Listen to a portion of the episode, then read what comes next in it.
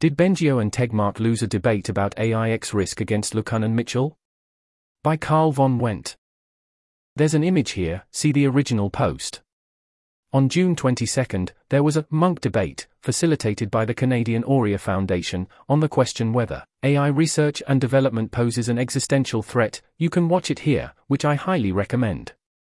On stage were Yoshua Bengio and Max Tegmark as proponents and Yann LeCun and Melanie Mitchell as opponents of the central thesis.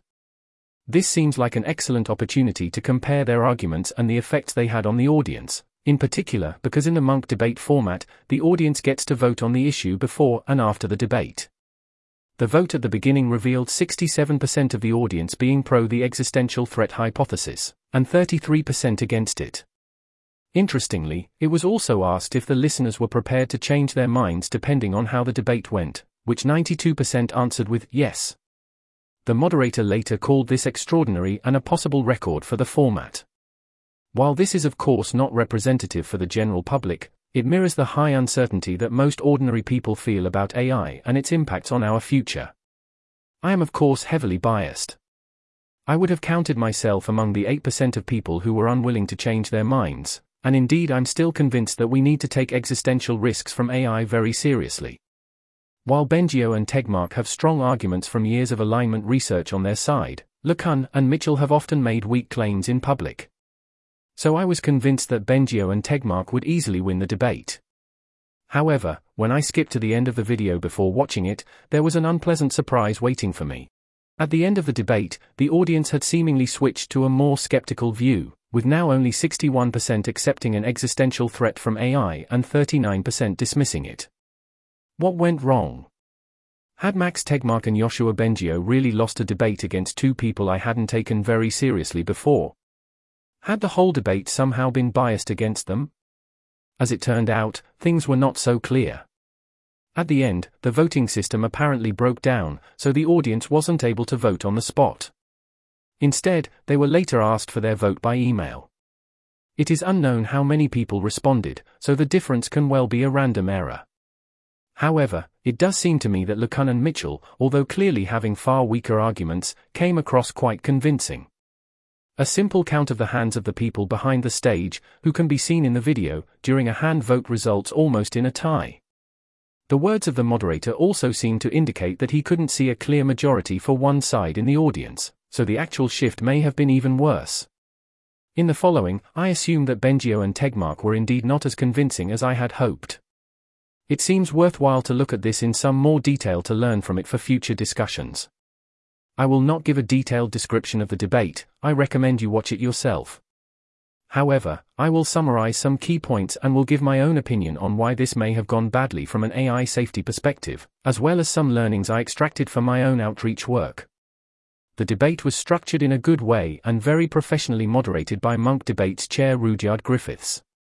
If anything, he seemed to be supportive of an existential threat from AI, he definitely wasn't biased against it.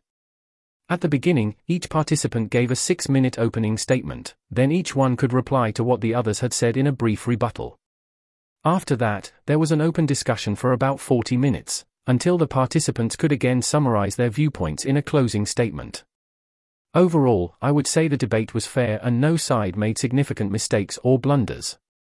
I will not repeat all the points the participants made, but give a brief overview of their stance on various issues as I understood them in the following table. There's a table here, see the original post.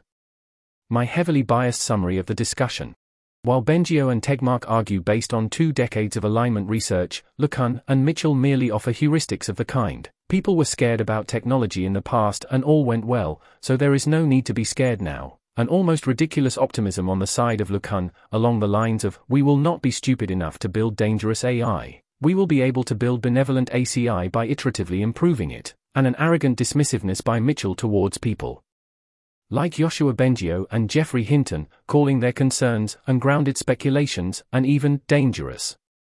Neither Mitchell nor LeCun seem very familiar with standard AI safety topics, like instrumental goals and the orthogonality thesis, let alone agentic theory. Not much surprise here. But one thing becomes apparent. Bengio and Tegmark are of almost identical mindsets, while LeCun and Mitchell have different opinions on many topics. Somewhat paradoxically, this may have helped the LeCun and Mitchell side in various ways, the following is highly speculative. Mitchell's dismissiveness may have shifted the Overton window of the audience towards the possibility that Bengio and Tegmark, despite their credits, might be somehow deluded. This may have strengthened LeCun's more reasonable, in my view, stance. He admitted that AGI is possible and could pose a risk, but at the same time dismissed an X risk on the grounds that no one would be stupid enough to build an unsafe AGI. LeCun came across as somewhat in the middle of the spectrum, between Mitchell's total X risk dismissal and Tegmark's and Bengio's pro X risk stance, so people unsure about the issue may have taken his side. Mitchell attacked Bengio and Tegmark indirectly multiple times, calling their opinions unscientific, ungrounded speculation, science fiction, etc. In contrast, Bengio and Tegmark were always respectful and polite, even when Tegmark challenged Mitchell. This may have further increased LeCun's credibility, since there were no attacks on him and he didn't attack anyone himself. That's the end of that list. Although Bengio and Tegmark did a good job at explaining AI safety in layman's terms, their arguments were probably a bit difficult to grasp for people with no prior knowledge of AI safety. Mitchell's counter-heuristics, on the other hand, people have always been afraid of technology, don't trust the media when they hype a problem, are familiar to almost anyone. Therefore, the debate may have appeared balanced to outsiders, when at least to me it is obvious that one side was arguing grounded in science and rationality, while the other was not. I have drawn a few lessons for my own work and would be interested in your comments on these.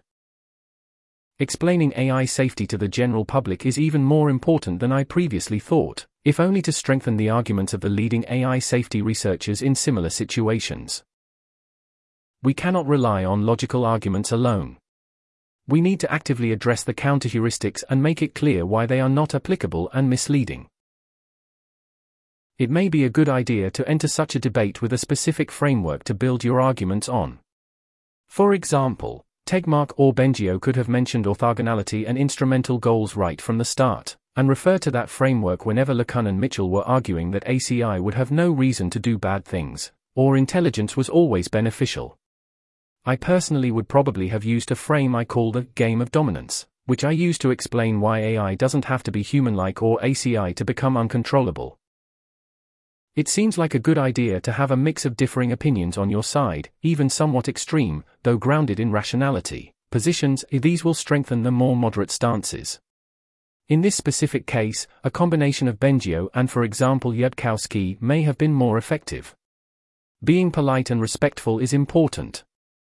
While Mitchell's dismissiveness may have helped LeCun, it probably hurt her own reputation, both in the AI safety community and in the general public. That's the end of that list. As a final remark, I would like to mention that my personal impression of Yann LeCun did improve while watching the debate. I don't think he is right in his optimistic views, and I'm not even sure if this optimism is his true belief, or just due to his job as chief AI scientist at Meta, but at least he recognizes the enormous power of advanced AI and admits that there are certain things that must not be done. This article was narrated by Type 3 Audio for the Effective Altruism Forum. To report an issue or give feedback on this narration, go to t3a.is.